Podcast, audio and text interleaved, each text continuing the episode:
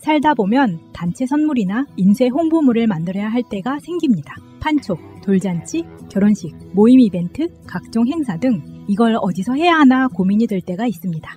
갤러리 기프트는 그간 새날에서 사 년 넘게 광고하면서 단 한 번의 클레임도 없을 정도로 열과 성을 다해왔던 기업입니다. 심지어 대표님의 고객에 대한 감동적인 사연까지 보내주신 청취자들도 있습니다. 단체 선물, 인쇄 홍보물, 이제 갤러리 기프트에서 해보세요.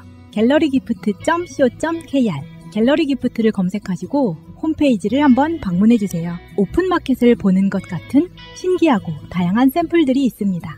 인터넷이 불편하시면 문의전화 일육육육 오사공사 일육육육 오사공사 새날 듣고 연락했다 하시면 더욱더 잘해주실 겁니다.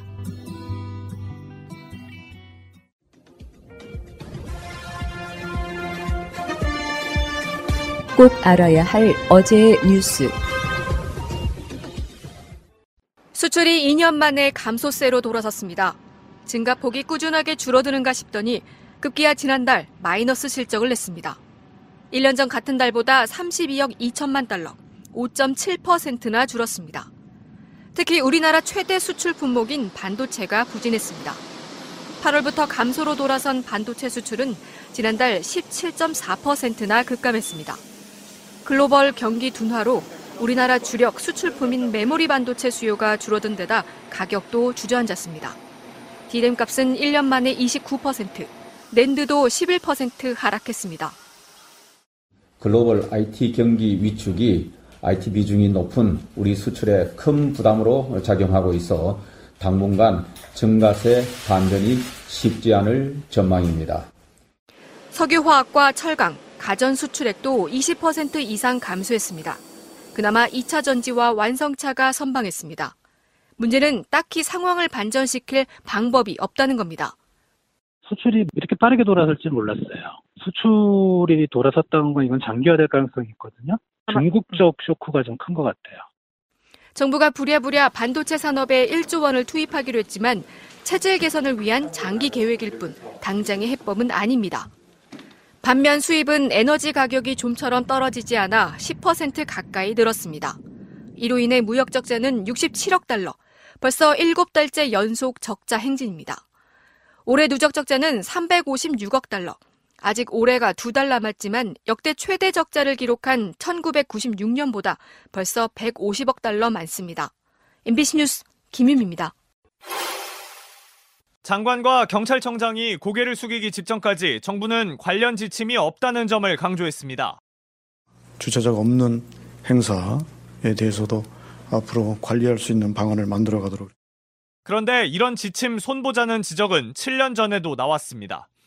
지난 이천십오 년 경찰청은 많은 사람이 모이는 행사에서 경찰의 역할을 정하기 위한 민간 연구를 의뢰했습니다. 연구팀은 국민 절반 이상이 행사 안전의 총책임자를 경찰이라고 본다며 공공행사가 아니고 주최자가 따로 있어도 경찰은 책임에서 자유로울 수 없다고 했습니다. 그러니 경찰 역할을 구체적으로 규정하고 지역 축제나 공연이 아닌 다른 행사 때도 안전관리 계획을 꼭 세우게 하자고 제안했습니다. 경찰 책임을 폭넓게 보되 지침을 자세히 만들자는 거였습니다. 경찰은 연구팀 보고서를 지침 개정에 활용하겠다고 했지만 칠 년 동안 바뀐 건 없습니다. 연구에 참여한 교수는 제이티비씨에 질서 유지는 경찰 본연의 책무인데 제안 내용이 반영되지 않아 아쉽다고 했습니다. 대통령실도 주최자 없는 행사라서 관리가 어려웠다는 입장을 밝혔다가 주최자가 없는 경우 선제적인 안전 관리가 쉽지 않은 상황입니다. 하루 만에 기조를 바꿨습니다. 주최 측이 있느냐 없느냐보다 국민의 안전이 가장 중요하다. 그러면서 지자체와 경찰 등 기관끼리 미리 협업하는 제도를 만들겠다고 했는데 지금도 충분히 할 수 있는 일입니다. 재난안전법은 재난 우려가 있을 경우 지자체장이 경찰에 각종 협조 요청을 할 수 있도록 해뒀습니다. 제이티비씨 박민규입니다. 논란이 촉발된 건 이상민 행정안전부 장관의 지난 삼십 일 발언이었습니다. 경찰이나 소방 인력이 미리 배치함으로써 해결될 수 있었던 문제는 아니었던 것으로. 백오십 명 넘게 사망한 참사를 두고 치안과 질서유지 주무부처 장관이 이 같은 책임 회피성 발언을 한 사실이 알려지자 이 장관은 물론 현 정부를 향한 비난 여론이 확산됐습니다. 그러자 대통령실까지 나서 이상민 장관의 발언을 해명했습니다. 어제 브리핑에 나선 대통령실 관계자가 주최 측의 요청이 없을 경우 경찰이 선제적으로 국민들을 통제할 법적, 제도적 권한은 없다고 한 겁니다. 이 장관을 두둔하는 것처럼 비춰지는 이 같은 해명에 대해 사실관계가 틀렸다는 지적이 잇따랐습니다. 현행 경찰관 직무집행법에 경찰관은 사람의 생명 또는 신체에 위해를 끼치거나 극도의 혼잡, 그 밖의 위험한 사태가 있을 때 경고, 억류, 피난, 필요하다고 인정되는 조치를 할 수 있다고 명시되어 있는 사실이 알려진 겁니다. 한마디로 현행법으로도 경찰이 당시 이태원에서 보행자의 안전을 위한 조치를 할 수 있었다는 얘기입니다. 경찰관 직무집행법에 보면 위험 발생을 방지하는 게 경찰의 임무예요. 이태원 사태는 극도의 혼잡이 됐을 수 있는 상황이잖아요. 필요하다고 인정되는 알겠습니다. 조치를 직접 예. 해야 되는데. 주최자가 없는 행사에도 적용할 수 있는 인파사고 예방 시스템을 만들라는 윤 대통령의 지시에 대해서도 비판이 일고 있습니다. 전문가들은 단순히 주최자가 있느냐 없느냐에 따라 인파관리에 차이가 나야 할 이유가 없다면서 법이나 제도가 없으면 오히려 더 적극적으로 안전관리를 했어야 했다고 정부의 책임을 지적했습니다. 하나의 에, 매뉴얼 지상주의 아니면 소위 말해서 그 규칙에 너무 매몰되어 있는 전도 본말 뭐 이런 그 안이한 그 행정 태도 뭐 그런 음. 것의 표현이 아닌가. 주최 측의 요청이 없었다. 경찰의 법적 권한이 없었다고 한 대통령실 발표에 대해 비판이 커지자 윤 대통령은 오늘은 주체가 있느냐 없느냐를 따지지 말고 대책을 마련하자고 한발 물러섰습니다. 행사 주최자가 있느냐 없느냐를 따질 것이 아니라 국민의 안전이 중요하고 철저한 대책을 마련해야 합니다. 경찰과 지자체의 협업 장치를 마련하겠다. 민관 합동 국가안전시스템 점검회의를 개최하겠다고 밝힌 윤 대통령은 이태원 분향소를 찾아 두 번째 조문을 했습니다. 대통령실은 연일 새로운 안전관리 시스템이나 대책을 마련해야 한다고 강조하고 있습니다. 하지만 현행법으로도 인파 통제가 가능했다는 점이 드러나면서 정부를 향한 책임론이 커지고 있습니다. 엠비씨 뉴스 이기주입니다. 미국 켄터키대 학생인 앤 기스케. 한국에 교환학생으로 왔다 변을 당했습니다. 기스케는 미국 오하이오주가 지역구인 브래드 웬스트럽 하원 의원의 조카로 확인됐습니다. 웬스트럽 의원은 성명을 내고 조카 딸은 신이 주신 선물이라며 가족들이 매우 슬퍼하고 있다고 밝혔습니다. 미국에선 발전된 도시인 서울 한복판에서 왜 이 같은 대형 참사가 일어나는지 이해할 수 없다는 목소리가 큽니다. 워싱턴 포스트는 경찰을 더 배치해 막을 수 있던 참사가 아니었다는 이상민 행정안전부 장관 발언 논란도 전했습니다. 특히 세월호 참사와 비교해 당시 박근혜 정부의 미흡한 대응을 거론하며 윤석열 정부도 시험대에 올랐다고 지적했습니다. 특히 십만 명 넘게 인파가 몰렸는데도 당국이 제대로 대비하지 못한 게 아니냐는 비판도 나옵니다. 미국인을 포함해 외국인 이십육 명이 희생된 이번 참사를 놓고 미국에선 한국 정부가 미리 대비할 수 있었던 게 아니냐는 지적이 많이 나오고 있습니다. 로스앤젤레스에서 제이티비씨 홍희정입니다. 참 방송이 참 힘든 날이기도 하고요. 그래도 해야죠. 좋을 때만 방송할 수는 없죠. 자, 근데 여러분들께 양해의 말씀 좀 드릴게요. 지금 새날 마켓에 입점하신 우리 소상공인분들은 그 피피엘을 언제 하느냐 이렇게 계속 물어봅니다.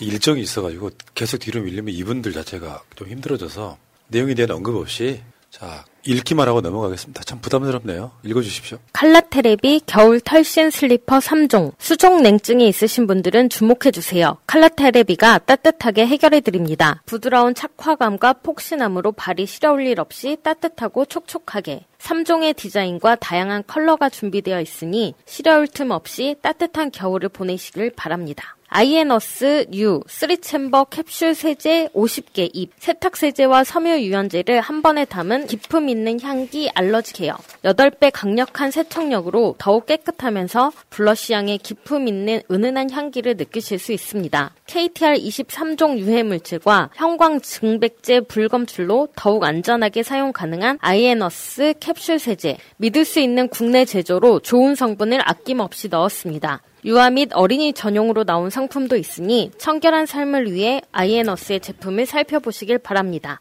데니스 골프, 디지 남성 양말 십 종, 두툼한 두께감으로 활동 시 안정적인 쿠션감을 주는 골프 양말 십 종, 최고의 컨디션으로 라운딩을 즐기실 수 있도록 땀 배출과 흡수력을 높였습니다. 신축성이 좋은 소재를 사용하여 편안한 착용감과 우수한 활동성을 가진 제품입니다. 안전하고 쾌적한 라운딩을 위한 데니스 골프 양말을 신고 홀인원을 해보세요. 리잇, 간편한 만능 간장 비빔장 소스, 어디에나 사용 가능한 맛있는 만능 간장과 비빔장 소스, 아침밥 먹기 싫어하는 우리 아이들에게 계란과 함께 쓱쓱 비벼주시거나 나이값 못하고 투정 부리는 우리 남편에게 고기 한 점 얹어서 나물과 함께 비빔장으로 비벼주면 모든 게 만사 오케이. 부드럽고 감칠맛 도는 다용도 간장 소스와 한국인 입맛에 맞춘 비빔장 소스로 가볍고 맛있는 식탁을 꾸며보세요. 네, 수고하셨습니다. 네.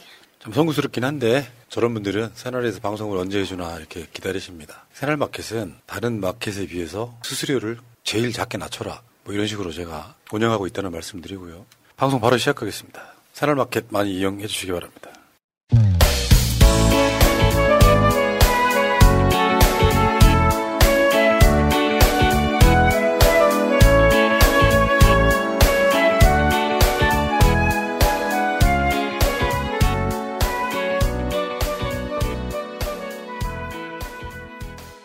자, 방송 시작하겠습니다. 지금 제 앞에 두 분 나와 계시네요. 볼메 그린님. 볼메 그린입니다. 네, 그리고 이경 대변인. 네, 이경입니다. 참, 마음들이 그렇죠. 다 똑같을 거예요. 이제 출연자가 바뀌기 때문에 똑같은 질문을 하는데, 예전에 어떤 기레기가 그런 질문하는 적이 있죠. 세월호 참사 유가족들한테 소감 물었던 놈들이 있었어요. 어떤 놈들은 아버지가 돌아가신 연예인한테 소감 묻더라고. 소감이 뭐 있겠어요? 애도하는 건 다 똑같죠. 우리가 제가 항상 그런 얘기를 많이 드립니다만 이런 사고가 났을 때, 참사가 났을 때 가장 쉽게 이해하는 방법은 내 가족이라고 생각하면 되게 답이 쉬운 거예요. 어느 날 갑자기 집 나간 내 아이가 사라져버렸어요. 이 세상에서 말이에요. 그런 것들을 겪는다는 게 굉장히 어려운 일이지만 옛날 같으면 최소 박근혜 때 이전 같았으면 정부가 조작하고 선동하고 프레임 바꾸려고 하는 거 통합니다. 언론들만, 기성 언론들만 쏴주면 되니까. 절대 그럴 일 없다는 말씀 드릴게요. 자, 두 분과 함께 시작합니다. 지금 이태원 참사 희생자가 더 늘어서 지금 백오십육 명이 됐다고 그러는데 제가 알기에 중상자가 삼십 명이랍니다. 지금 현재. 그러니까 숨은 돌아왔는데 의식이 못 깨어나시는 분들. 이분들이 지금 어느 상황에서 희생자 숫자가 더 올라갈지 모르죠. 진짜 안타까운 사고예요.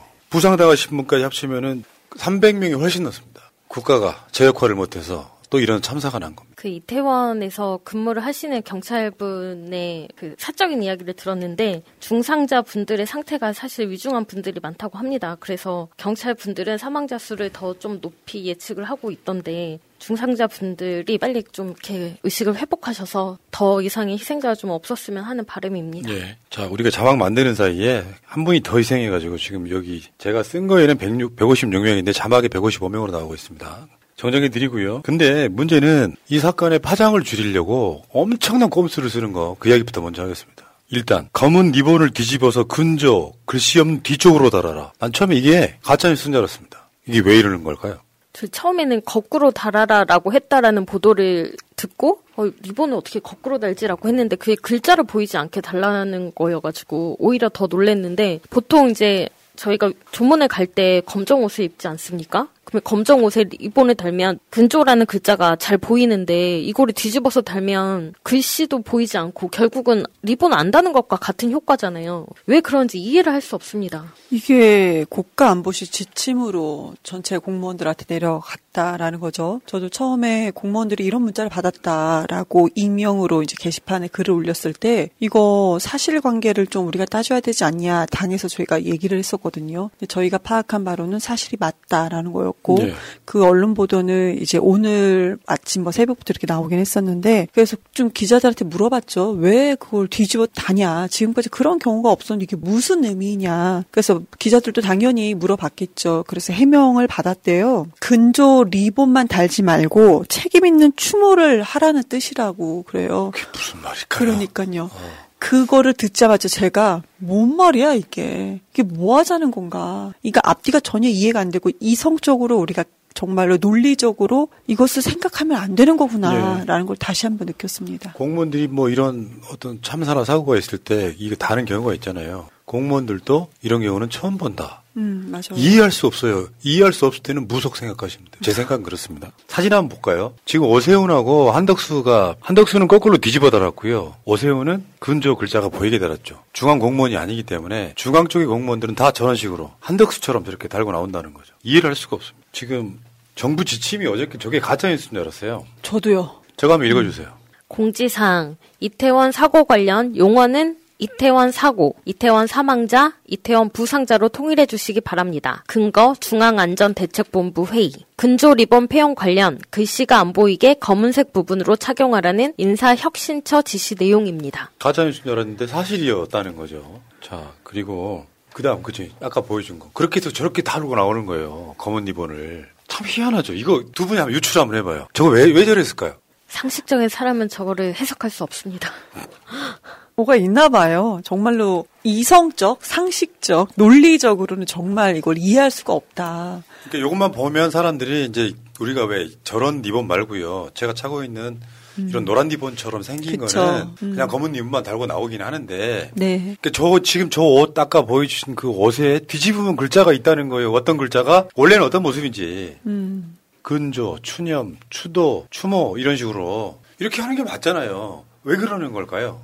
참. 사실 저런 글자 자체에 의미가 있는 거잖아요. 그래서 리본을 다는 건데 그냥 까만 리본만 달면 그게 어떤 의미가 있는지 도저히 이해를 할 수 없습니다. 저거를 공무원들이 달고 다니면은 뭔가 기운이 안 좋아지나요? 그 글씨가 보이면 안 되나요? 아, 정말 이해할 수가 없어요. 네, 방송국 진행자분들도 지금 리본에 달고 나오는데 그러니까요. 엠비씨 진행자는 글씨가 그 보이게. 근조라는 글씨가 보이게 맞아요. 달고 있고 음. 그리고 다른 방송사는 그냥 검은색으로 리본 달고 있더라고요. 제가 방송국마저 왜 그래야 됩니까? 그러니까요. 제가 확인한 거는 이제 케이비에스가 그냥 검은색 리본만 달고 나왔는데 그러면 아까 기자한테 제, 제가 들었던 답변 말고 그 이상한 답변 책임 있는 추모를 하기 위해서 그냥 검은색 리본을 다는 것이다. 그런 이상한 답변 말고 좀 정확한 답변을 우리가 논리적으로 이해할 수 있을 정도의 범주 안에서 답변을 달고 근조 리본만 그냥 달든지 따라야 될 것인데 아니 케이비에스라 그런가요? 왜 그럴까요? 왜 따라하느냐 좀 묻고 싶습니다. 자, 그다음 거 한번 보여주세요.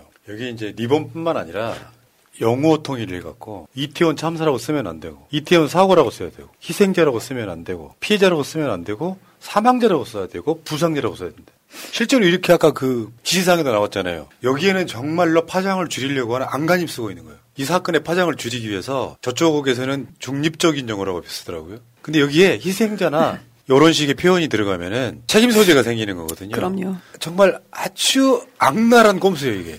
그 토요일에 다 같이 다들 뉴스를 접하면서 이태원 소식을 보셨을 텐데 그때 누구도 알려주지 않았지만 다들 입에서 참사란 얘기가 나왔을 겁니다. 그걸 보는 사람들은 그걸 누구나 참사라고 인식을 하는데 이거를 그냥 사고라는 말로 그냥 바꾼다고 해서 참사가 사고가 됩니까? 모든 사람들이, 모든 국민들이 다 참사로 보고 있습니다. 국민들한테는 국가 애도의 날이라고 해놓고 정치권도 다 아무것도 하지 말아라 그래놓고서 본인들은 저런 거를 하신 거예요. 지금 보니까 저렇게 사고다, 희생자 아니고 사망자다, 사상자다 이렇게 해놓고 왜 합동 분향소도 그렇게 했잖아요. 사고, 사망자 이런 식으로 하지 않았습니까? 아니 합동 분향소라는 걸 차려놓고 다시 말씀드리지만 유족들한테는 합동 분향소가 어딘지도 안 가르쳐줘. 거기에 무슨 이름도 없고 뭐 사진도 없고 이 상태에서 아무것도 없는 상태에서 대통령이 가. 참 그게 좀 희한하단 말이에요. 그게 조문일까요? 조문하기 싫어서 그러는 거 아닐까요? 자 넘어가시고. 그래서 네이버가 영어를 변경해버려요. 이렇게 이렇게. 네이버가 지금 그 온라인 분향소 만드는데요. 이태원 사고 사망자를 애도합니다. 이렇게. 네이버도 공무원인가요? 우리 그동안 많이 봤잖아요. 어떤 논란이 되는 그 단어가 있을 때 이미지 검색에서 사라지는 효과. 네이버나 다음은 이미지 검색을 하면 안 나오는데 구글에 검색하면 나오는 거 그런 것들 있었잖아요. 뭐 장모라든지 줄리라든지 이런 것들을 검색을 하면 네이버와 다음에선 보이지 않는 이미지가 구글만 보이는 이런 거 다 정권의 눈치 보기를 하고 있는 거죠. 희한하단 말이에요. 어떻게 이런 세력이 되어 있습니까? 근데 그 한덕수 총리 오늘 외신 기자 브리핑 할 때 보니까 거기에는 또 그 이거를 사고라고 이렇게 표현을 하지 않았어요. 그냥 액시던트 이렇게 표현하지 않고 디제스트라고 표현을 했거든요. 어. 그러니까 외신한테는 그런 식으로 해요. 그런데 왜 국내에서는 이런 식으로 그냥 사고라고 하냐. 참사가 아니고. 이거는 정말 이건 하나하나씩 다 좀 짚어야 될 것 같습니다. 자, 어쨌건 사망자라는 표현보다는 희생자라는 표현이 정확합니다. 희생당한 거잖아요. 당연하죠. 네. 이게 무슨 사고입니까? 너무 화가 나요. 그냥 젊은 청년들끼리 이렇게 놀다가 그냥 무슨 단순 사고가 뭔가 발생한 것처럼 이렇게 얘기를 하고 있는데요. 이건 정말 이건 인간으로서 이렇게 해서는 안 되는 짓을 지금 네. 한 거예요. 솔직히 이게 단어 하나만 바꾼 것이 아닙니다. 지금. 아까 어떤 분이 댓글로 새날이 이러면 안 된대. 음? 애들이 놀러 가다 죽은 거라는 표현을 누가 쓰더라고요. 네? 그런 사람들이 있어요. 현실로 존재합니다. 제가 우리 이 건물 사장님, 사장님이 게이신 분이세요. 별을 세 개 다셨던 분이세요. 그분이 저한테 보낸 문자를 한번, 한번 읽어드리기 좀 긴데 진짜 게이신 분인 거예요. 자, 읽어드리도록 하겠습니다. 어디 갔냐? 찾고 있습니다. 좀만 기다리세요, 여러분. 국민 애도기간이란 국가가 홍수, 화산 폭발 등의 천재지변이나 어떤 재난사고로 희생된 국민을 위로하기 위해 정부가 애도기간을 정하고 국민들의 슬픔을 달래주기 위함이다. 이분이 쓰리스타 출신이시라니까요. 그러나 국가관리 시스템의 부재, 시민운동 강제 진압 혹은 정부의 위기대처 잘못 등으로 국민의 목숨을 빼앗아 갔다면 정부가 국민적 애도기간을 정하여 국민에게 이를 강요할 수는 없다. 즉 정부의 잘못이 분명한 경우에는 그 사고의 책임을 정부에게 묻고 마땅한 조치를 취하여야 한다. 예를 들어 쿠데타 혹은 시민혁명 강제 진압 등으로 희생된 국민들을 위로하라고 국가가 적반하장으로 애도를 강요할 수 없다는 뜻이다. 이 경우 국민적 분노가 먼저고 애도는 국민의 슬픔으로 표현될 것이다. 어제 저녁 뉴스를 보다가 이태원 사고 유족 절규 중에서 국가는 왜 있는 것인가라는 한마디가 마음에 와닿아 곰곰이 생각을 해보았다. 우리가 알고 있는 대로 원래 국가는 그야말로 집단 치안 유지를 위한 경찰 국가였는데 차츰 구성원의 행복을 위한 복지국가로 그 기능이 확대되었던 것이다. 그래서 국가 통치자의 국제인 수행이라는 것은 행정을 통하여 국민의 안전과 행복을 위한 정책을 시행해 나가는 행정행위이다. 이런 행정행위는 응당 행정수요가 예상되는 곳에 집중되어야 함이 당연한 원칙이다. 비록 외래 문화가 왜곡 변질되어 이 땅에 정착, 엄청난 군중이 밀집되었을 것으로 예상했음에도 경찰 등 모든 행정력이 뒤따르지 못한 결과로 근본 참사가 일어났다. 어제 뉴스의 세계 유력 외신들은 왜 선진국인 한국의 이런 후진적인 참사가 발생했는가에 초점을 맞추고 있다. 향후 재발 방지를 위한 제도 정비도 중요하나 예상되었던 큰 위험에 사전 대처하지 못했던 법적, 정치적인 책임을 다하는 것이 중요하다. 변명을 하거나 발뺌을 해서는 성난 민심들을 잠재울 수 없을 것이다. 진솔하게 반성하고 정도로 나가야 한 예비역 육군 중장님께서 저한테 보내주신 한마디 틀린 게 없죠. 군인 출신 중에도 이런 분이 계신 거예요. 어쨌건 윤석열이 어제 그런 표현을 했어요. 인파사고 예방 완전관리 시스템 말하는 인파사고. 인파사고래요. 압사사고 이런 게 아니라 인파사고래요. 그 인파사고란 말에도 많은 군중한테 책임을 돌리고 있는 거잖아요. 압사라고 표현하면 국가적 책임이 여기 들어가기 때문에 윤석열이 일부러 인파사고라는 표현을 씁니다. 그리고 압사사고 관련 매뉴얼이 이천육 년도부터 있었어요. 그렇기 때문에 그 매뉴얼대로 하지 않았던 어떤 책임을 물을까 봐 이런 식으로 말장난을 하고 있어요. 그 생태 같은 자식들이 그렇게 다 희생을 당했죠. 엄마한테 오, 부모님한테 오만 원 받아서 놀러 갔다 올게요. 그랬는데 못 들어온 거예요, 지금. 음. 그런데 이런 식으로 얘기를 하고 있어요, 지금. 말장난하고. 압사사고 매뉴얼이 있음에도 불구하고 아, 그거 안 되겠구나. 그 단어 쓰지 마. 인파사고 써. 희생자 아니야. 사망자 써. 이러고 있는 겁니다, 지금. 예. 그러면서 그 현장 가고 또 뭐라고 해서 그렇게 이상한 소리나 하고요. 그 차마 그 얘기를 입에 담아서 할 수가 없을 정도로 지금 그 얘기를 그 정도의 얘기를 막 너무나도 쉽게 그냥 입에서 나온다고 다 말이 아니거든요. 근데 그 사람은 그러고 있다. 지금 현재 그러고 있습니다. 아니 인파라는 게 인파는 항상 있는 거잖아요. 근데 그걸 인파사고라고 해. 정말 이해할 수가 없네요. 인파사고라니 참. 지금 대통령실이 국가 애도기간에 대통령 도어 스태핑 없다 이렇게 표현했잖아요. 이자는 또 비겁해요. 정말로 비겁합니다. 여기에 무슨 또 말실수 나와서 또 논란이 될까 봐 이 자리 피해가는 거죠. 나라면 아침마다 기자들 만나가지고 국가의 책임에 대해서 사죄하고 그 자리 사죄할 수 있는 좋은 기회잖아요. 국민께 죄송하다고. 그거 하고 싶지가 않아서 그 기간에는 도어 스태핑, 출근길 문답 안 하겠다 이야기하고 있는 거잖아요. 왜 이렇게 비겁합니까? 오히려 이때야말로 정말 필요한 거죠. 그래서 어떤 정부 책임들이 어떤 게 있었는지 그런 질문들이 나올 텐데 그런 것들을 회피하기 위해서 지금 안 하겠다고 하는 거고 그리고 그렇게 물어볼 기자가 있을지는 모르겠지만 대통령 사과할 생각 없으십니까? 라는 질문을 피하려고 지금 안 하겠다고 하는 겁니다. 맞습니다. 질문했어요. 그리고 사과는 안 했고 사고 원인 규명에 주력한다. 지금은 그런다. 그러고 있습니다. 솔직히. 아이고. 아이고 윤석열 씨 진짜 왜 이러십니까? 부끄럽게. 여러분들 지금 우리들 개인 하나하나가 대통령이라면 가장 먼저 해야 될 일이 이런 참사가 일어나서 대단히 죄송하고 국민께 사죄 드린다고 먼저 하는 거예요. 희생당한 가족분들은 누가 컨트롤 타워가 딱 있어서 이거에 대해서 우리가 궁금한 것들, 내 자식이 어떻게 희생을 당했지? 얼마나 궁금하게 않겠습니까? 그래야지 추모도 있는 거예요. 내 자식이 왜 이렇게 됐는지 질문을 많이 하고 싶을 거고, 그 부분에 대해서 대통령이 나서서 질문을, 도어 스태핑을 더 해야 되지, 말씀 주신 것처럼 답변을 해야 되는 맞아요. 거죠. 그게 대통령이 할 일이죠. 그럼요. 그럼요. 그런데 말실수할까봐, 본인 말실수할까봐, 그것도 애도 기간이니까 지금은 우리는 정말 애도를 해야 된다 하면서 도어 스태핑을 안 하겠다는 겁니다. 참, 어처구니 없네.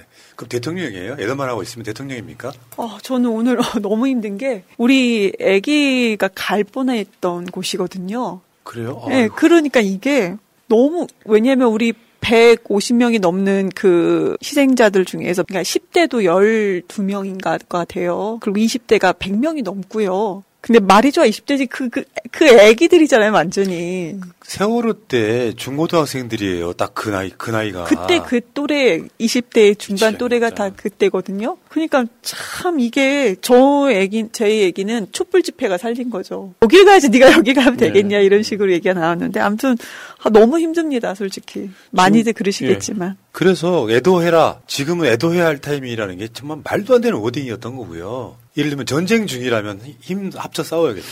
정부를 비판하는 게 아니라 이거는 사건이 끝나버린 거예요. 이 그 사건이 끝나버린 상황에 제일 먼저 될 게 진상규명이라고 저는 생각합니다. 국가 애도 기간을 갑자기, 그러니까 오일까지, 십일월 오일까지.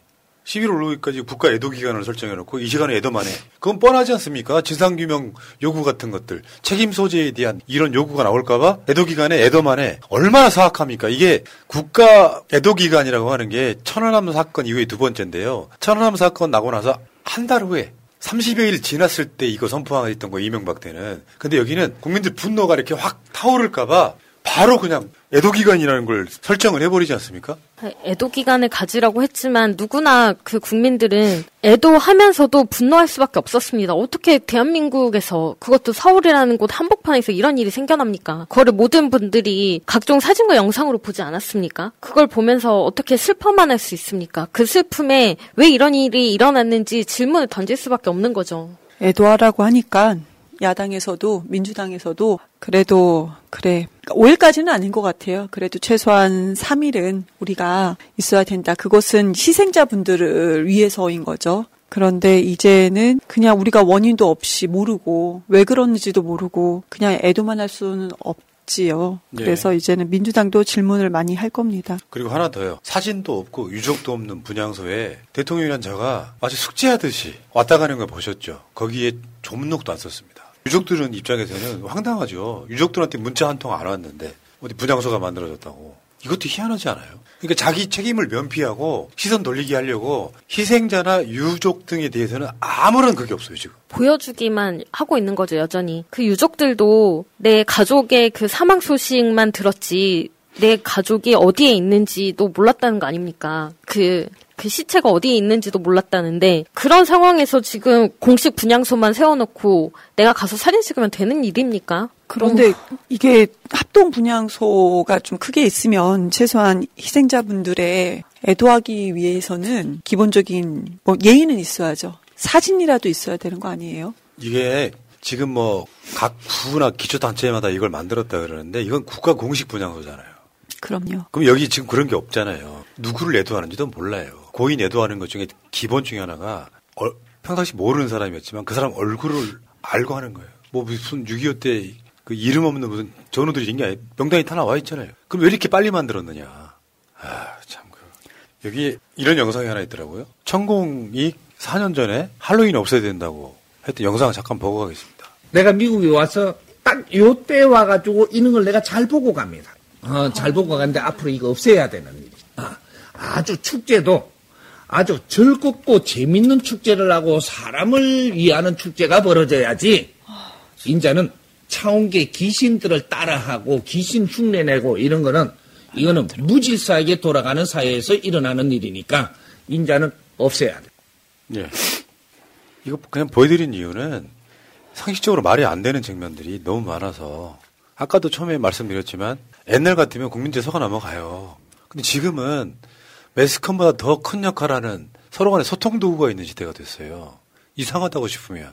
그러니까 사고가 나자마자 사과 한마디 없이 애도 기간에 애도만 해. 이 분위기가 윤석열 정권하고 조중동 중심으로 만들어졌지만 불과 그거 한두 시간도 안 돼서 깨지잖아요. 뭔 소리냐. 애도는 애도고 진상규명은 진상규명이고 책임 소재 파악은 파악인 거지. 그러니까 이들의 의도대로 안 들어가는 겁니다. 팔십 년대 마인드로 지금 국민을 통제하려고 하는 거예요. 어처구니가 없는 거죠, 지금. 저는 합동 분향소에 사진 없는 것도 솔직히 사진이 왜 없을까가 아니에요. 저는 솔직히 부모들한테 연락해서 가족들한테 연락해서 사진 달라고 할 수 있겠어요? 부모들이 지금 믿겠어요? 내 자식이 지금 이 내 옆에 내 자식이 없구나. 하늘나라 갔구나. 이게 누, 어느 부모가 지금 믿겠어요? 그러면서 자, 내 자식의 영등사진입니다 하고 줄 부모가 누가 있겠습니까? 그런데 합동 분향소라고 떡하니 지금 이렇게 급하게 만들어 놓은 거. 이거 지금 본인들은 사진 찍고 발 빠르게 잘했다고 지금은 네. 하고 있죠? 절대 그러지 않을 겁니다. 오히려. 제가 그거를 한번 생각을 해봤는데 제 경험을 비춰봤을 때 제가 그런 이야기 드렸잖아요. 세월호 그 사건 나고 나서 얼마 안 일어났을 때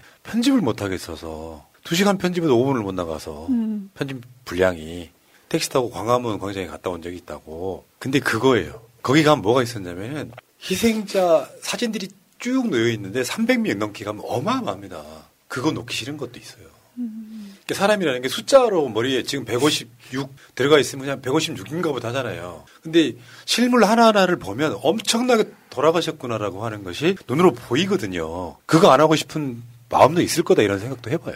그 기타노 다케시라는 일본의 영화 감독이자 배우가 그런 얘기를 한 적이 있습니다. 오천 명이 죽었다는 것을 오천 명이 죽은 하나의 사건이라고 한데 묶어서 말하는 것은 모독이다. 음. 그게 아니라 한 사람이 죽은 사건이 오천 건 일어났다가 맞다. 지금 이번 일도 한 사람이 죽은 사건이 지금 백오십육 건이 일어난 겁니다. 엄중한 사건이고요. 정부에서 제대로 된 진단과 대책을 세울 필요가 있습니다. 예.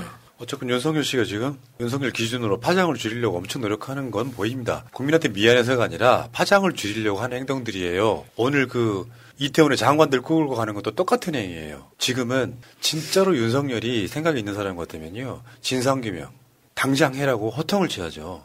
근데 애도기간이랍시고. 결혼기념일이라고 남편이 꽃을 사갔더라고. 아, 행복하겠다 언니. 차라리 돈으로 주지. 먹을 수도 없고 나중에 버리기도 힘들고 말이야. 그러나 마음을 전할 때 꽃보다 좋은 것은 없습니다. 인생에 있어서 돈이 전부는 아닙니다. 꽃은 기쁨과 슬픔을 함께합니다. 새가 날아든다와 연대하는 전국 꽃배달 자미원 꽃집. 공일공 삼육공팔 칠오칠육. 여보 고마워. 이상민 이야기 좀 해볼게요. 그냥 먼저 결론을 내려놓고 이야기할게요. 이런 엄청난 참사가 나면 누군가는 책임을 지고 내려옵니다. 그게 국가 시스템이에요. 주무 장관이 중간에 말실수나 망언을 하지 않았더라도 이상민이나 경찰청장은 스스로 사퇴하는 것이 맞는 거예요. 현실적으로. 그런데 처음부터 우린 책임 없어. 할 거 다 했어라고 말하는. 그러니까 여러분들이 이상민은 기억하시겠지만 경찰 장악용으로 판사 출신 변호사를 윤석열 오랜 지인이란 이유로 거기다 꽂아놓은 거예요. 그래서 검찰과 경찰을 장악하는 용도로 이상민과 한동훈을 같이 썼던 거예요. 그러니 뭐 이런 표현 있잖아요. 제사보다 제밥에 더 눈이 멀었다고. 경찰 장악에만 올인하다 보니 국민 안전을 신경을 썼겠냐고요. 근데 사건, 사건이 터졌어요. 경찰은 뭐 행안부는 할 일 다 했다고 하는데 할 말 더 있겠습니까? 말도 안 되는 소리 하는 거죠. 이상민이 그랬죠. 경찰 소방력 배치 부족이 참사 원인은 아니다. 그럼 뭐예요? 이 말의 뜻은요. 거기에 사람들이 너무 많이 갔다 해요. 거기 참가한 사람들이 개념 없이 안전을 지키지 않았다 해요.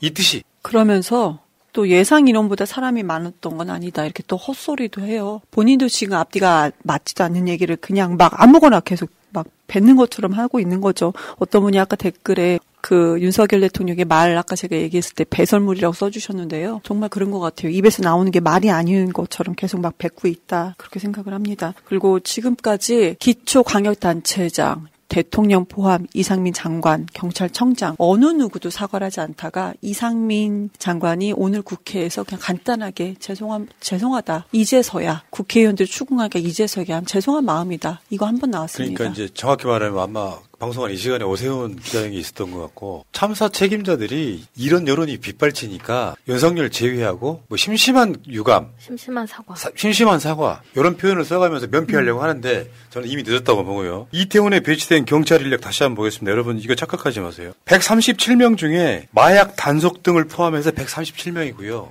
기동대라고 실제로 안전을 지킬 수 있는 그 음. 영명대 영명.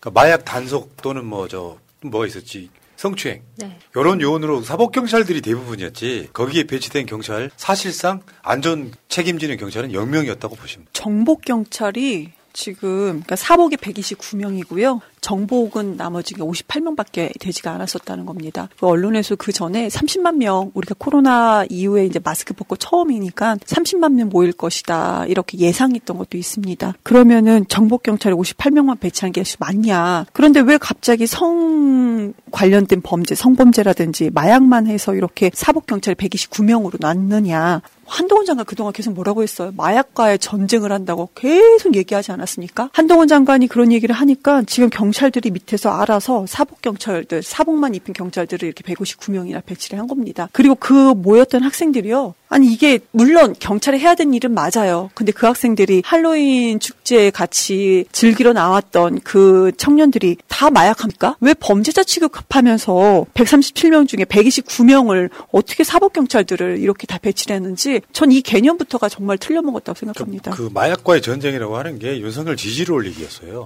윤석열이 검사 출신이잖아요. 검찰이 할 수 있는 게 뭐냐면은 국민들한테 연예인들 마약 띄우고 하면서 언론 통해가지고 마약이 심각해. 십 대, 십 대 청소년도 마약을 해. 이런 프레임을 잡아놓고 실적 올리려고. 축제에 사람들이 많이 몰려서 이거 안전하게 축제를 끝내야지 이 마인드보다는 실적 올려서 마약한 놈 잡아내고 뭐 성범죄한 놈 잡아내고 여기만 올인했던 겁니다. 그 결과가. 그래놓고 지금 그 숫자가 잡혀가지고 뭔 소리야 경찰이. 지금 거기다가 백몇 명은 투입했는데 말도 안 되는 소리 합니까. 자 어쨌건 참사의 원인을 떠나서 이상민은 주무부처 장관입니다. 그러면 사과가 먼저여야 되는데 경찰은 잘못한 게 없어. 행안부는 잘못한 게 없어. 이거 고집부리다가 지금.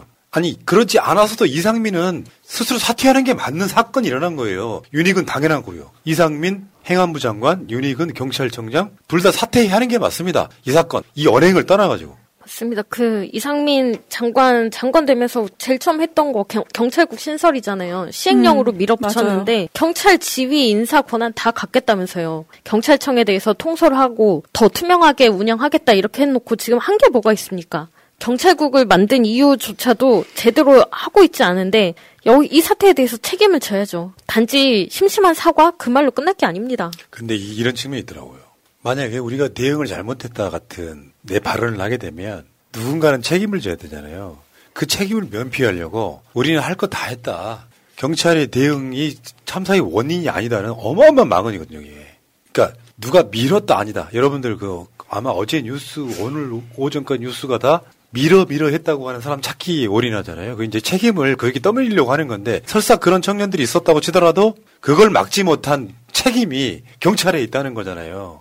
이걸 면피하려고 해. 그러면서 이상민이 하나 더 나갔죠. 그러니까 대통령 측근이라는 자들이 위세가 얼마나 대단한지 기자가 물어보면 이렇게 답하는 거예요. 섣부른 예측이나 선동성 주장을 해서는 안 된다. 이런 사건이 나면은 주무부처 장관 이런 사람들은 얼굴을 똑바로 들면 안 됩니다. 정말 죄송하다고 사과를 수십 번 해야 되는 거예요. 지금 선동성 주장을 하고 있는 거는 오히려 검찰과 언론들입니다. 지금 언론 보십시오. 방금 얘기하셨듯이 기사에 뭐 다섯 여섯 매 밀기 시작했다. 토끼 머리띠 남성 이딴 증언 거, 경찰 씨씨티비 분석 뭐 이런 식의 것들이 온갖 곳에서 쏟아졌습니다. 이거 지금 한 사람 찍어서 마녀 사냥하는 거죠. 그리고 오늘은 또 그 건물 해밀턴 호텔의 건물 구조가 잘못됐다니 이렇게 하면서 자꾸 사고 원인을 다른 데로 잡고 있는데 사고 원인은 제대로 대책을 마련하지 않은 용산구청과 그다음에 행안부에 있는 거죠. 경찰청에 있고. 또 뭐 주변 상가가 뭐가 잘못한 것처럼 그렇게 얘기를 하고 있어요. 그래서 뭐 범죄자를 수사를 통해서 찾아낸다라는 것처럼 그런 분위기로 얘기를 하고 있고 그것을 또 언론에서 다루고 있고요. 그리고 선동하지 말라, 뭐 정치적 발언하지 말라, 정치적으로 이용하지 말라 이렇게 얘기를 하면서 또 검찰에서는 그런 메시지도 냈어요. 민주당이, 야당이 그 검수완박을 해서 지금 검찰 들이 이렇게 대형 참사에 대해서 제대로 우리가 정말로 우리가 그 수사를 못하고 있다. 이런 식으로 본인들은 갑자기 여기에다 그걸 끼워 넣고 그러고 있습니다. 정말 그 수준이라는 게 그러면 경찰이 수사하면 안 됩니까? 그 사건은 지들이 해야 돼요? 어, 말도 안 되는 소리 하고 있고. 이 이상민에 대해서 대통령실이 이 실드가 더 열받더라고요. 음. 경찰은 일반 국민을 통제할 법적 제도적 권한이 없다. 이게 무슨 말입니까? 그 참사를 통제를 해야 됩니까? 예를 들어서 우리가 집회를 나가도 옛날 사람들 마인드에는 불법 집회하면 막 물대포 쏘고 했던 막 체류탄 쏘고 했던 그게 이제 그들이 말하는 통제인데 지금 평화적으로 집회하고 집회 시위의 자유가 있기 때문에 신고해서 집회하는 거 아무 문제 안 돼요. 경찰이 라인 쳐주고 그 밖으로 안 나가면 되는 거거든요. 근데 얘네들은 지금 뭐냐면은 집회와 시위에는 국민을 통제할 권한이 없대요. 이게 말입니까 막걸리입니까? 그러니까 이 통제라는 표현 자체에 하나에 꽂혀 있는 거예요. 예를 들면 우리가 교통 통제하잖아요. 그 말로도 바로 반박이 돼요. 질서, 국민의 안전, 안녕을 위해서 경찰이 교통 통제하는 거 바로 앞뒤가 안 맞지 않습니까? 집회 시위엔 국민을 통제할 권리가 없다니요. 통제가 아니라 국민들을 안전하게 지키는 거예요. 뭔 통제야 이게? 저는 이 말을 듣고 야, 경찰이 이렇게 국민을 지킬, 한마디로 지킬 법 적인 권한이 없어 이 말이나 마찬가지잖아요. 그럼 국가가 왜 있습니까? 경찰은 왜 있는 거고 지방자치단체 중 뭐 이렇게는 왜 있습니까? 솔직히 법은 또 맨날 법치국가 좋아하는데 법은 왜 있어요? 이거 무슨 권한이 없다. 뭐가 권한이 없어요? 지금 하나하나 다 나오지 않습니까? 재난안전법에도 있고 다 여러 가지 다 있습니다. 다 있다. 근데 여기는 법률적 뭐 제도적 권한이 없다. 본인들이 법을 공부했다고 검찰 출신들이라고 해서 본인들이 말하는 것이 마치 다 맞는 것 마냥 그렇게 얘기를 하는데 이거는 있을 수 없는 일이다. 저는 정말 어떻게 이렇게 얘기를 할 수 있는 것인가. 지금까지는 다시 한번 말씀드리지만 지금까지는 이 사람들이 하는 입에서 나오는 건 다 배설물이다라고밖에 전 생각되지 않습니다.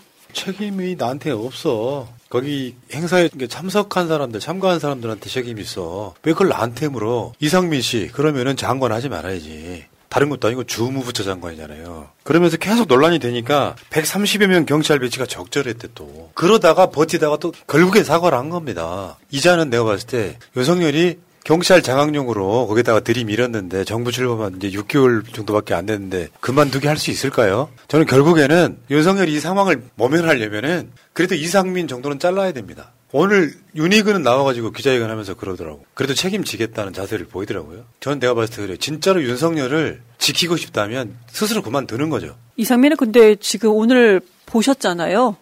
보신 분들은 아시겠지만 그 표정부터 저는 그걸 계속 지켜보면서. 사과하는 사람의 표정이 전혀 아니었어요. 그냥 그냥 얘기했습니다. 그냥 너무나도 뻔뻔스럽게. 이자는 내가 봤을 때 그냥 느낌이 악마 같더라고요. 늘상 하는 게 그렇잖아요. 경찰국 신선 논란 때도 한마디 한마디가 거의 깡패 수준이에요. 어떻게 저런 놈이 판사였나 싶을 정도 그런 느낌이었는데 이 이상민이 그 저 합동 분향소 와서 쓴 조문록 한번 볼까요? 아, 나 이게 더 열받더라고 지금. 고인들의 명복을 빕니다. 편히 쉬십시오. 이게 여러분들 잘 뭐랄까 저게 뭐가 문제지라고 하실 수 있어요. 보수 어르신 편히 쉬라는 말은요. 왜 그렇게 이 말이 틀렸냐면은 인생 풍파를 살면서 칠십, 팔십, 구십 살면서 진짜 고생한 사람들한테 이제 고생 많이 하셨으니까 편히 쉬라고 말하는 거죠. 저런 놈이 판사였다는 게 참 못다 핀 꽃봉우리 이런 표현들을 써가면서 진짜 안타까워하는 게 아니라 편히 쉬라는 거예요. 죽지 말아야 될 사람들이 죽은 거잖아요. 돌아가시는 안 되는 분들이 돌아가신 거잖아요. 애도를 표해야 되는 게 아니라 편지 실에 이게 무슨. 저는 저 조문록과 그다음에 대통령실의 그 이상민 실드를 보면서 아, 이 정부는 사이코패스 정부구나라고 결론을 내렸습니다. 어떤 사람들에 대한 공감이 하나도 없고 자신들의 잘못으로 대비 미흡으로 수많은 희생자가 나온 거에 대한 안타까움이나 이런 것들이 하나도 없습니다. 또는 그런 게 정말 마음에 없다 하더라도 정부 부처의 한 장관인 사람이 또는 대통령인 사람이 가져야 할 최소한의 애민 정신도 없습니다. 사이코패스 정부가 맞습니다. 이 정부는. 어, 저는 사람이 아닌 것 같아요. 뭐 애민 정신까지 바라지도 않아요. 사람이 아니다. 인간이 아니다. 솔직히 본인 이상민 장관 자녀가 어떻게 되는지 모르겠지만 지금 나이로 봤을 때는 한 손잡 정도 벌이 한 십 대 되지 않을까 생각을 해요. 이상민 장관의 손자가 만약에 이 현장에 있었으면 다른 사람이 대통령 윤석열 대통령이 거기에다가 편히 쉬십시오. 편히 쉬어라. 이렇게 쓰면은 이게 이게 피가 거꾸로 솟지 않겠습니까? 아직도 부모들은 내 자식이 내 옆에 없는지 있는지도 실감 나지도 않는 상황인데 편히 쉬래요 이게. 이게 인간입니까? 그러니까 진짜 사이코패스 같아요. 제가 봤을 때는 이상민 자체가 정말 이상한 자. 쌍디귿, 니을 이어. 진짜 그런 느낌 들고요. 어, 그거 있잖아요. 윤희근이 오늘 기자회견 한 거는 어떤 맥락 속에 전 들어있다고 보냐면, 윤희근 경찰청장 경질 또는 사퇴로 퉁치려고 하는 것 같아요. 음. 그래서 윤희근이 그랬잖아요. 어느 시점이 됐든 상응하는 책임을 지겠다. 이 말이 사퇴라는 표현이거든요. 그러니까 윤희근이 그만두고 이상민을 지키려고 하는 그런 느낌이 흐름이 있지 않느냐라고 하면 예측을 해보는 거예요. 직접적인 책임을 지고 경찰청장도 차관급이거든요. 이런 상황에서 그 정도로 물러나 주는 것이 윤희근이나 윤석열을 보호하는 게 아니냐라고 지금 청대매는 게 윤희근 같다 이런 생각을 해봤습니다. 이상민 장관 아까 말씀 주신 것처럼 경찰국 신설할 때 아, 내가 모든 경찰 다 책임지겠다라는 식으로 얘기하지 않았습니까? 그런데 신설하고 억지롭게 시행령으로 신설할 때는 자기가 마치 사실 책임질 것처럼 얘기해놓고서 화장실에 들어갈 때 나올 때 다른 겁니까? 네. 지금 이런 식으로 비열하게 나오는데요. 신반 받을 날이 있을 겁니다. 분명히. 자, 이런 보도가 하나 있었어요. 참사 당일날 경찰 인력 운용 계획서에 이태원은 빠졌다. 음. 여기 아마 에스비에스 단독일 텐데. 네. 맞네요. 시월 이십구일 이제 십이 구 참사라고 하는 이 사건의 경찰 병력 운용, 경력이라는 게 경찰 병력이라는 뜻이거든요. 경력 운용 계획 이게 돼 있는데 여기에 이거 한번 보실까요? 작년에 헬, 할로윈 때 찍은 영상입니다. 음. 작년에 이렇게 촘촘하게 배치가 돼 있었다는 거예요. 이, 삼 미터 간격으로. 근데 그, 그 이태원의 상인 인터뷰만 보시면은 경찰이 아예 없었어요? 없었어. 통제가 아예 안 됐던 건가요? 네. 아예 정복 입은 경찰은 찾아보기 힘들었다는 거. 사복, 마약 단속반이 있었을지언정 실제로 경찰이 없었다는 거. 이게 작년의 경찰과 올해 경찰은 다른 경찰입니까? 정권만 바뀌었을 뿐인데. 저 경찰이 지휘 없이 혼자서 움직이는 게 아니잖아요. 아무런 지휘가 없었다라는 거고 이 정부가 인수인계를 제대로 받지 않았다라는 게 여실히 또 드러나는 겁니다. 이 보도에 보면 경찰 한 개 기동대가 육십 명 정도 된대요. 네. 근데 그날 움직인 기동대가 팔십일 개, 팔십일 개, 최소 사천팔백 명이 투입됐는데 이태원 언급은 아예 없었다는 거죠. 시월 이십구일에 여러 곳에서 집회가 있었지만 가장 많은 인원이 예상됐던 곳이 이태원 아닙니까? 그런데도 이태원에 대해서는 한 개의 부대조차도 한 개 부대조차도 아예 생각을 하지 않았다라는 거 이거는 진짜 인원을 예상을 했음에도 안 했다라는 거는 그냥 손 놓고 놔둔 거죠. 무슨 일이 벌어져도 그냥 나 몰라라 하는 거죠. 경찰 인력 운용 계획에서도 이태원 아예 빠졌고 그리고 이재명 대표가 용산 서방서에 직접 가서 질의를 했었죠. 소방서장한테. 그랬더니 소방서장도 안전 관련 계획 자체 없었다라는 겁니다. 근데 이것이 정말 경찰서와 소방서만의 문제인 것이냐. 원래는 기초단체장, 광역단체장들이 이걸 챙겨서 같이 했어야 되는 것이 맞죠. 그런데 아예 경찰도 이태원 빠졌고 소방서에서도 이태원의 안전관리 계획 자체가 아예 없었다는 네. 겁니다. 그러니까 솔직하게 말씀드리면 기존에 있던 주무장관이나 무슨 경찰청이나 무슨 사건이 있었고 사퇴하잖아요. 본인들한테는 억울할 수 있는 측면들이 있겠죠. 좀 더 정확히 말하면 어떻게 그런 사고가 날지 알았겠습니까? 얘네는 생각이 여기까지 머물러 있는 거예요. 다만 그런 걸 책임지고 물러나면서 운용의 책임자로서 주무부처 장관으로서 정부를 대표해서 사과를 한 행위가 있어야 또 다른 참사가 안 일어나는 도의적으로도 누군가가 사퇴 또는 이런 식으로 나가줘야 되는데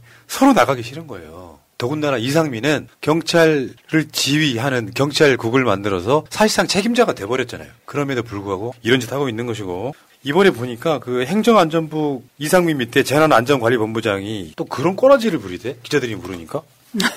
질문 나온 건 다 소화해야 되는 건가요? 최선을 다해서 답해주면 되잖아요. 질문이 많아지니까 짜증을 부리면서 질문 나온 건 다 소화를 해야 되는 건가요? 이렇게 묻고 잡혔어. 이상민하고 닮아가는 거죠. 장관이요. 국민들한테 거기에 조아리면 저런 식으로 못합니다. 근데 그 질문이 뭐였냐면요. 당연한 질문이었어요. 우리가 진짜 해야 되는 질문. 이 기자 질문을 참 잘했어요. 일방통행, 도로통제, 지하철 무정차 조치 취하지 않은 이유가 무엇입니까? 그 질문을 하니까 갑자기 나와서 질문 나온 거 다 소화해야 되는 건가요? 이런 겁니다. 당연한 질문이에요. 이게 정말로 핵심적인 질문 아닙니까? 지금까지는. 근데 이 핵심적인 거에 대답을 하지 않고 이렇게 답변을 했다라는 겁니다. 첫 번째, 그 비슷한 내용인데 경찰 이백 명을 이태원에 배치했었다고 밝혔다가 나중에 백삼십칠 명으로 조정한 이유를 물으니까 음. 경찰청 과장의 답이에요. 이게. 처음 듣는다. 이런 놈들이 지금 대한민국 정부의 국민 세금을 월급받고 있습니다. 두 번째, 서울 전역을 특별 재난지역으로 선포하는 걸 검토하고 있다는 오세훈 시장이 발언을 했어요. 그러니까 행안부가 오세훈 시장 발언은 처음 듣는 얘기라고 그래요.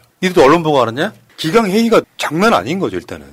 정부, 지자체, 뭐 경찰청 그 어디도 제대로 협업이 되, 되어 있지 않고 서로 알아서 하겠지라는 안일한 사고에 빠져 있는 거고 정작 사고가 터지니까 그냥 책임 넘기기에 바쁜 겁니다. 그래서 답변을 하지 않는 이유 내가 답변을 해서 잘못하면 내가 책임을 져야 되니까 안 하는 거고요. 그동안 그동안 그 지난 정부에서는 이랬는데 지난 정부에서는 안 그랬습니까? 이런 얘기 많이 하지 않았습니까? 이번은 왜 음. 비교하지 않습니까? 지난 정부에서 아무 일도 안 일어났기 때문에 아무 일도 하지 않았던 거라고 생각합니까? 일을 했기 때문에 아무 일도 일어나지 않은 겁니다. 그러니까 기, 대통령, 기초단체 단체장, 광역단체장이 바뀌었어요. 그러니까 이렇게 국민이 생각한 겁니다. 그러면 우리가 이 부분이 부족했다라고 본인들이 분석을 해서 미리 먼저 얘기를 하고 앞으로는 이런 일이 없도록 하겠다라는 것이 먼저, 이것이 인간이라면 이게 먼저 아니겠습니까? 탓할 때는요, 발빠르게 움직여요. 맞아요, 맞아요. 근데 지금 이러고 있습니다. 이게 보통 일반 시인만도 못한 것들이에요, 지금. 보통 사람이라는 게 있잖아요. 내 잘못이 없어도 남의 상가가지고 같이 울어주는 게 사람 인지상정이잖아요.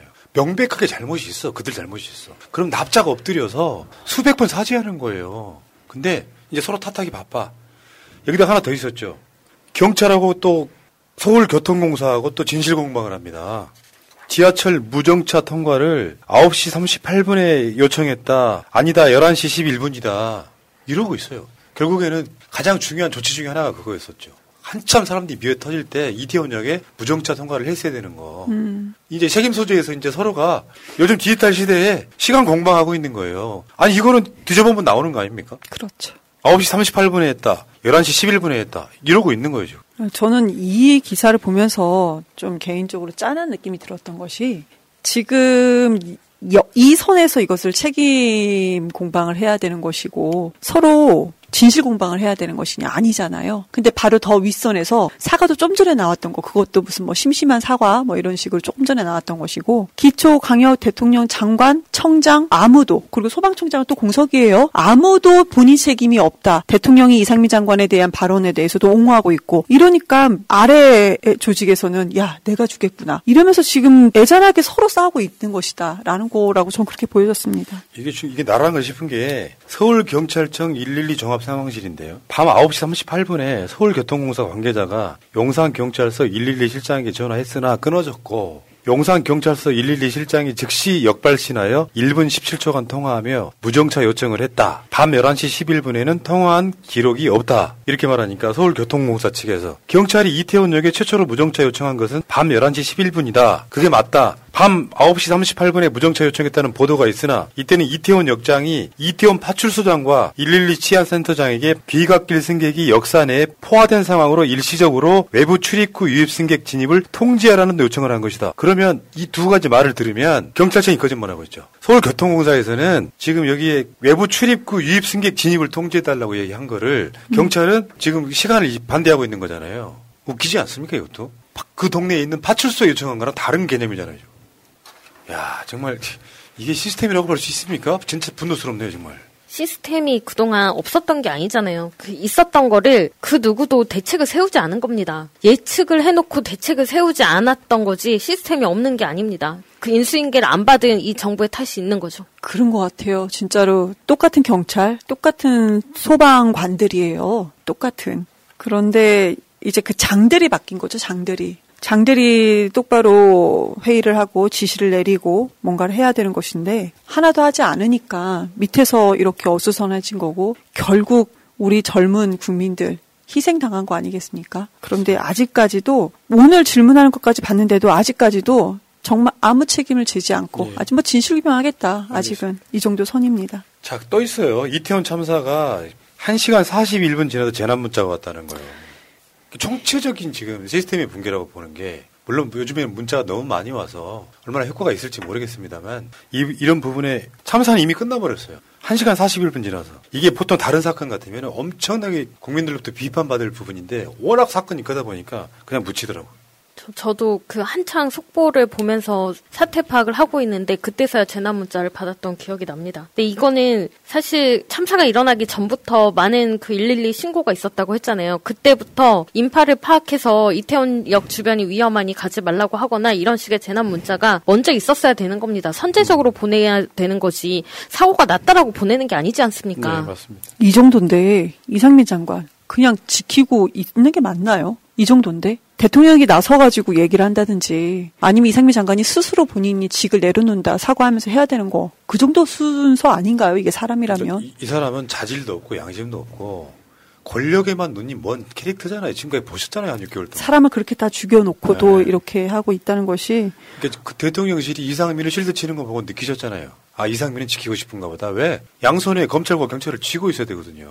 경찰을 장악했는데 권력은 갖고 싶은데 자기가 해야 될 의무는 안 해요.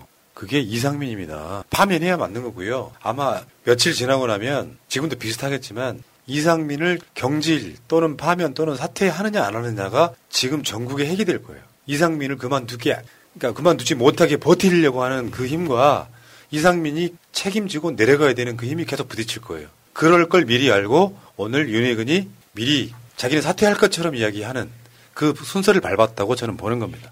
자, 이상민 파면하십시오.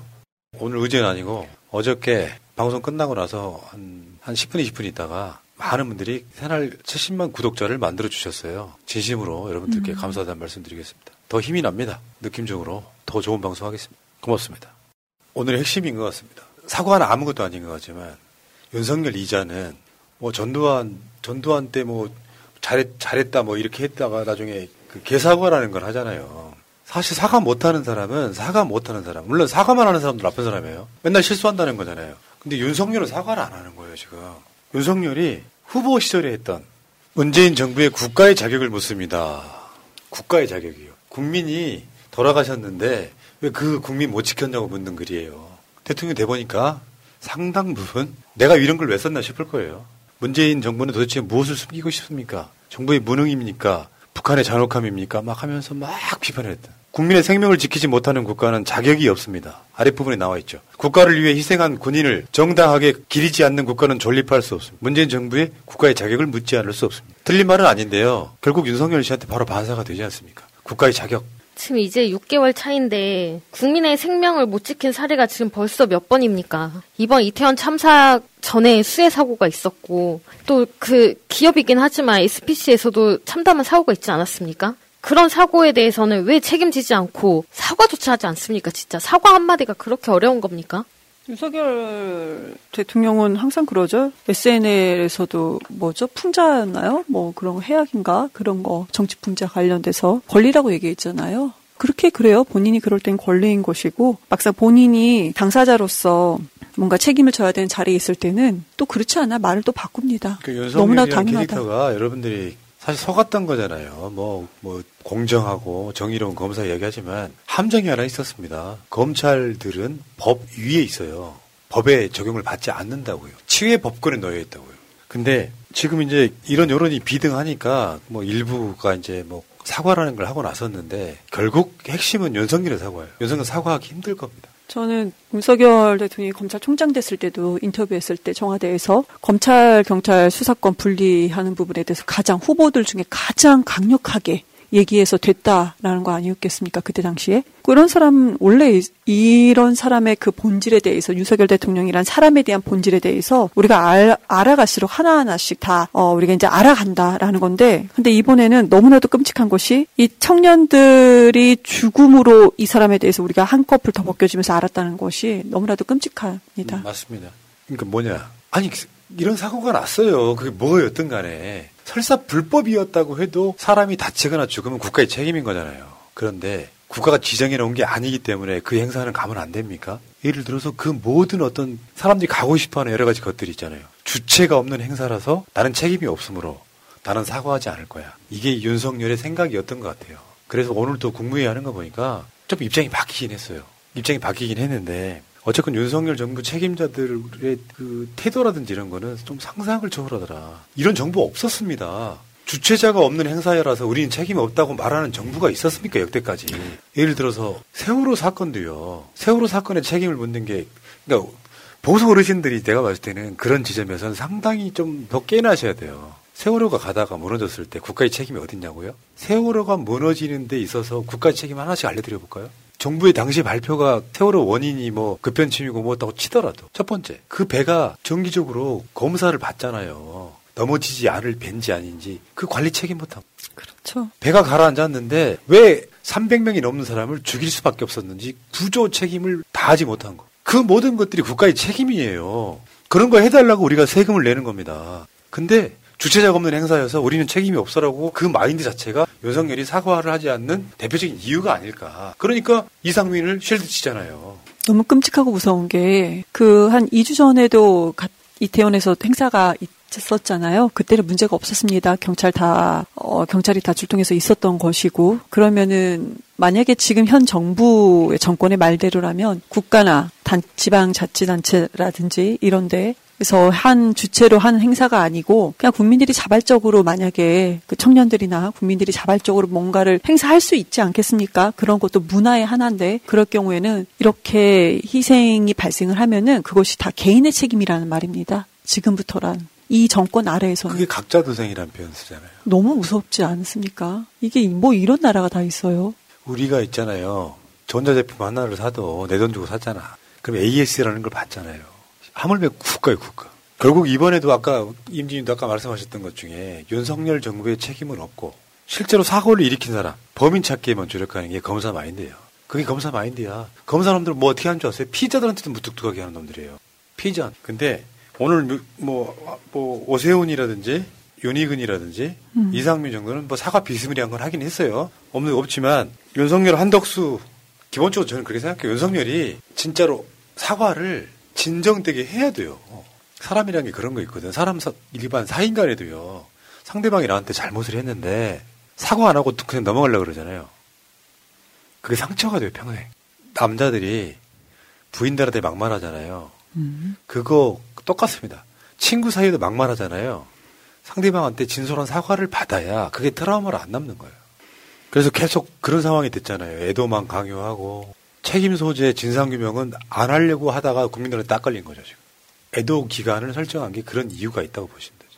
애도 기간인데 뭘 책임 소재를 따죠. 어제도 말씀드렸죠. 애도와 분노.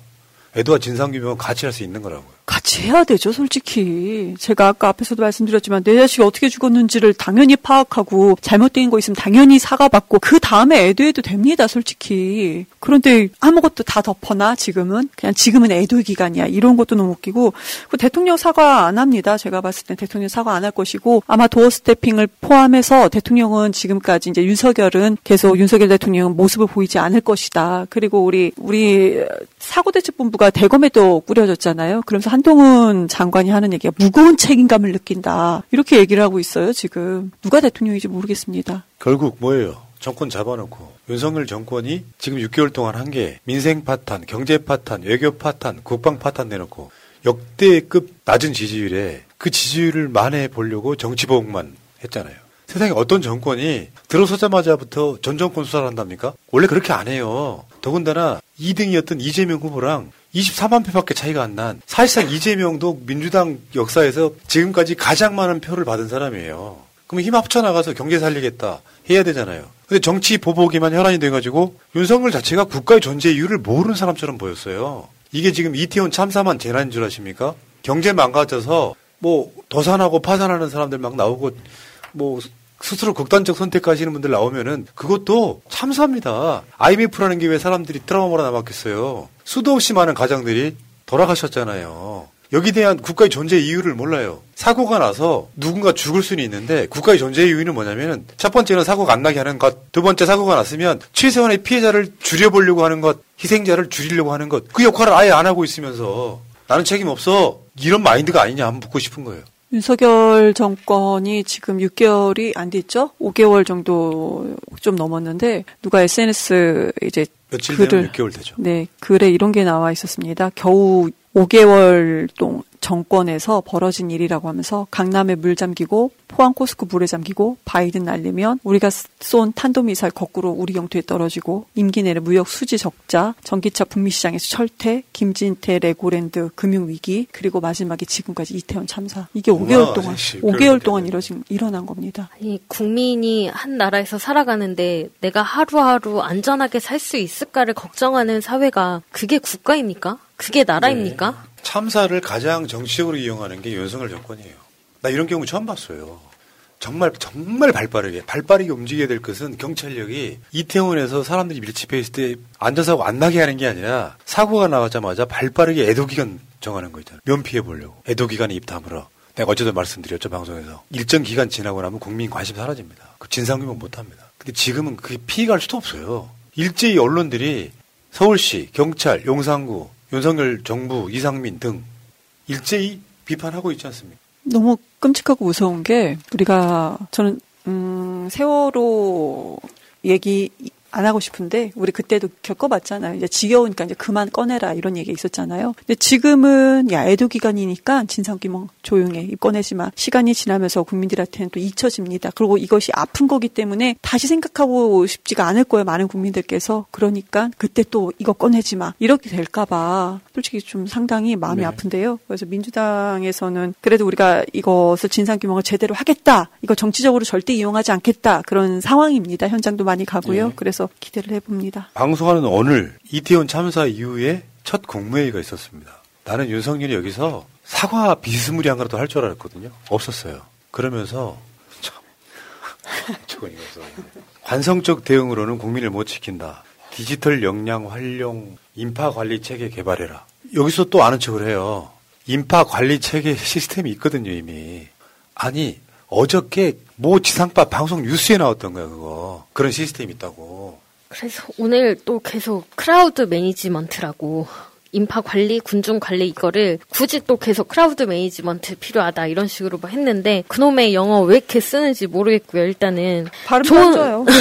좋은 시스템 있으면 뭐합니까? 그 시스템을 이용할 사람은 결국 사람 아닙니까? 근데 그 사람이 정말 좋은 피씨 사양에 뭐 이런 것들을 갖다 놨는데 결, 그 전원을 켤 줄을 몰라요. 그게 무슨 소용이 있습니까? 맞습니다. 지금 윤석열이 전원 못 켜는 그 사람이에요. 아 저는 보면 볼수록 이 사람은 윤석열이 그냥, 그냥 윤석열 대통령이라는 이 사람, 윤석열이라는 이 사람이 정말 사람인가? 이게, 이게, 이게 정치라는 사람이라는 것은 공감대가 있어야 되잖아요, 그냥. 그런데 이게 자식이 죽었는데 대통령이라는 사람이 나와서 크라우드 매니지먼트라고 이루고 있어요. 이게 정상적인 사람입니까? 아니, 그러니까 이게 아까 인파 뭐 사고라고 그랬잖아요. 인파 사고. 이 사고가 난 건 내 책임 없어요. 연장선상에 있는 멘트들이에요. 그러면은 이 상황에서 우리가 진상규명도 하지 말고 책임 소재도 가리지 말고 애도만 하라고 하는 사이에 윤석열이 할 말이에요 이게? 더군다나 틀린 말이잖아요. 그냥 케이티 전하고 기지국 기반으로 해갖고 어느 지역에 얼마나 많은 사람들이 모여 있는지를 그 색깔 온도 표시로 기록하는 게 있는데 그날 이태원에 빨갛게 표시돼가지고 그 어 뭐 단위 면적당 그때가 오십 미터 오십 미터 그 안에 그걸로 기준을 하는데 압구정동보다 일곱 배가 많더라고요. 그 주말인데 이미 시스템 있는데 그러고 또 드론 띄우라 그랬잖아요. 대통령실 근처에서 드론 못 띄웁니다. 알고나 이야기하시고요. 자 끝나가니까 마무리 좀 할게요. 어쨌든 간에 거칠의 사과도 안 하는 윤석열이 지금 많은 국민들이 분노하고 있습니다. 그리고 윤석열이 얼마 전에 외국에 저 미국 가가지고 욕설 논란이 있었잖아요. 그 욕설 대상이 바이든이 아니고 야당이다라고 했던 그 욕설 논란에 대해서 윤석열이 뭐라고 그랬습니까? 사과할 일이 없다 그랬죠. 명백하게 국민들 모두가 욕설을 들었는데 사과할 일이 없대. 이 사건은 도대체 그럼 책임 소재는 누가 있어요? 좀 더 정확히 말하면은 대통령은 국정의 총책임자예요. 윤석열 씨, 제주 사삼 최초로 사과한 대통령이 노무현 대통령입니다. 제주 사삼 학살을 노무현 대통령이 했습니까? 이 일 못한 당신이 임명한 윤희근, 이상민 이런 사람들은 당신이 임명한 사람 아닙니까? 총책임자라고. 분명히 이상민 자르기 싫어서 윤희근 자를 거예요. 본인은 사과 안 할 겁니다. 제가 봤을 때는. 과거에 노무현 대통령이 그런 말씀하셨죠. 책에도 있었던 것 같아요. 그 뉴스 저녁에 뉴스를 보면은 다 대통령 책임인 것 같다. 그게 대통령 마음이어야 되는데 윤석열 대통령이라는 사람은 뭐 애들이 모여서 놀고 있는 건데 그게 뭐 내 책임이냐. 약간 그런 것 같아서 마음이 많이 아픕니다. 그러니까요. 자. 아직 장소는 아직 정해지지 않은 것 같은데 제가 방송 들어오기 전까지 십일월 오일 토요일 날 보통 우리가 이제 윤석열 퇴진 김건희 특검 집회했잖아요.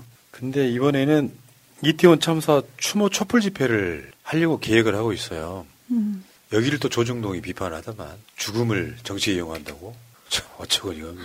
바라보는 관점이 실제로 그런 거죠. 그렇게 생각하는 그놈들 눈에는 그렇게밖에 안 보일 거라고 생각이 듭니다. 오히려 말도 안 되는 합동 분향소 만들지 마시고요. 시민들 아름아름 해가지고 동네마다 합동 분향소 만들어서 진정성 있게 추모하는 것이 단 또 바람직하다고 생각합니다. 여러분 십일월 오일 날 오후 다섯 시에 행사가 있을 예정이라는 말씀드리고 아 진짜로 방송하는 게 너무 힘드네요. 지금 유가족들을 생각해보면은 여러분들 가족이었다고 생각을 해보면 그 공감력이 조금은 생기실 거라고 생각이 듭니다. 근데 국가가 저러고 있으면은 아니 대통령이 사과한다고 업보가 없어지는 건 아니잖아요. 그래도 잘못을 인정하고 사과를 하면 그나마 십분의 일, 백분의 일이라도 조금이라도 좀 나아진다는 이야기일 뿐이에요. 거기 지금 얼토당토하게 잘 모르는 사람이 뭐 사과 한마디 없이 지금 지나가고 있는데 한번 지켜보겠습니다. 자, 이경대 변호사님 오늘 고생하셨고요. 자. 네, 그리고 저도 오늘 제 지인분의 아이도 이번에 사고로 하늘나라 가서 좀 많이 힘들었었는데 우리 국민 모두 다 마음이 아프실 것 같아요. 그래도 제대로 진상규명해야 되는 것이고 힘내시기를 네. 말씀드리겠습니다. 자, 아, 이경대 의원님 다음 주에 뵙고요. 일 부 네. 마치겠습니다. 고맙습니다. 네, 감사합니다.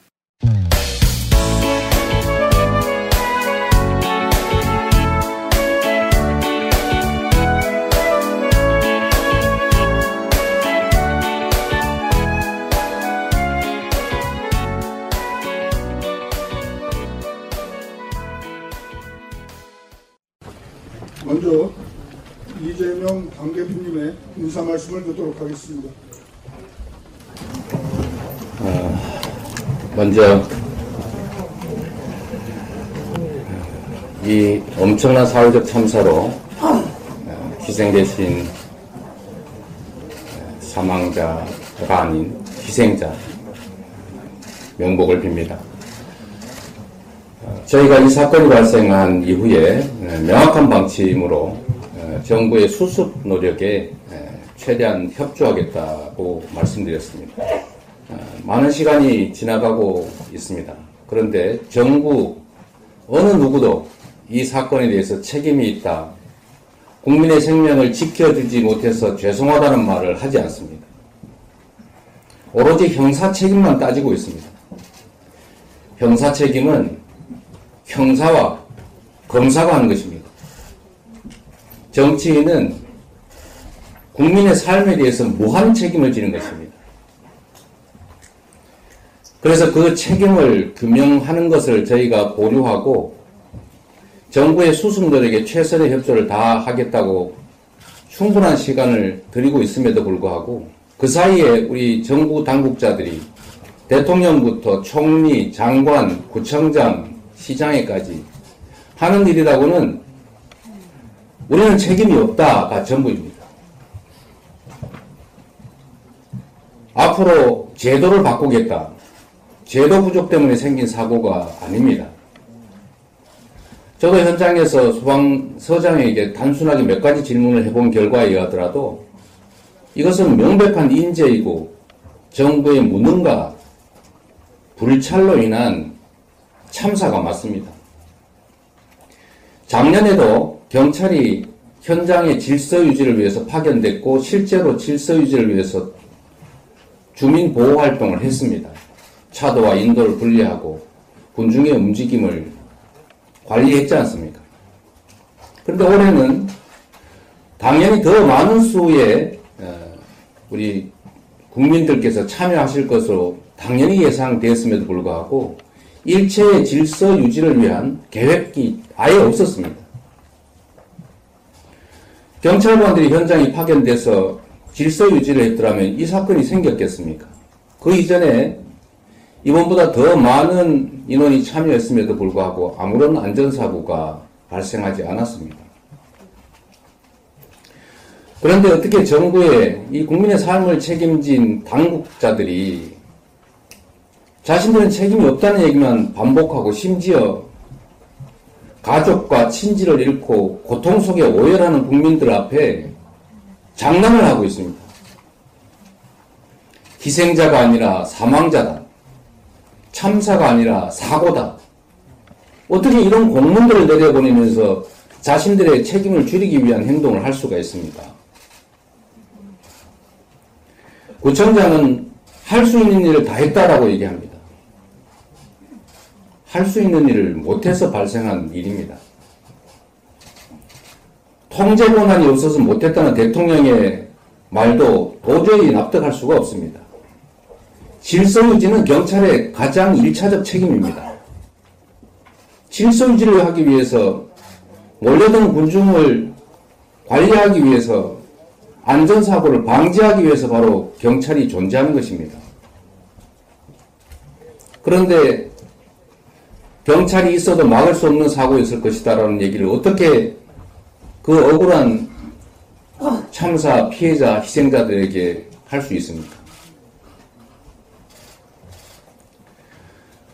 지금부터 가장 중요한 일은 사태의 수습 당연히 해야 되지만 이에 대해서 왜 아무 이유 없이 천재지변도 아닌데 내 가족들이, 친지들이, 이웃들이 영문도 모른 채 죽어가야 했는지 그 원인을 규명해야 합니다. 당연히 책임 소재를 따져봐야 합니다. 그래야 다시는 이런 일이 재발하지 않기 때문입니다. 지금부터 이 사고가 왜 발생했는지, 피할 수 있는 사고였는지 철저히 규명해야 될 때가 됐습니다. 정치는 국민의 삶을 무한 책임지는 것이고 민생이 그 중심에 있습니다. 그런데 국민의 생명을 지키는 것이 가장 큰 민생입니다. 오늘 우리가 국민의 삶을 챙기기 위해서 민생에 관한 의총을 열지만 당연히 필요한 일상적 민생 활동도 해야 합니다. 그리고 그거에 더해서 우리 국민들의 삶과 생명 안전을 지키기 위한, 그리고 다시는 일이 이런 일이 재발하지 않게 하기 위한 노력도 철저하게 해 나가야겠다는 말씀을 드립니다. 고맙습니다. 네, 대표님 감사합니다. 다음은 박홍근 원내대표님의 인사 말씀을 듣도록 하겠습니다. 네, 의원님들 너무나 비통하고 참담한 심정으로 지난 며칠을 보내고 계실 겁니다. 오전에 본 그 주인일은 이백오십육 컬레의 신발, 그 사진이 또 우리 많은 국민들의 가슴을 후벼팝니다. 참담하기 그지 없습니다. 다시 한번 희생된 분들의 명복을 빕니다. 지금은 사고 수습이 급선무입니다. 오직 희생자, 부상자, 유가족의 마음만을 헤아려야 할 때입니다.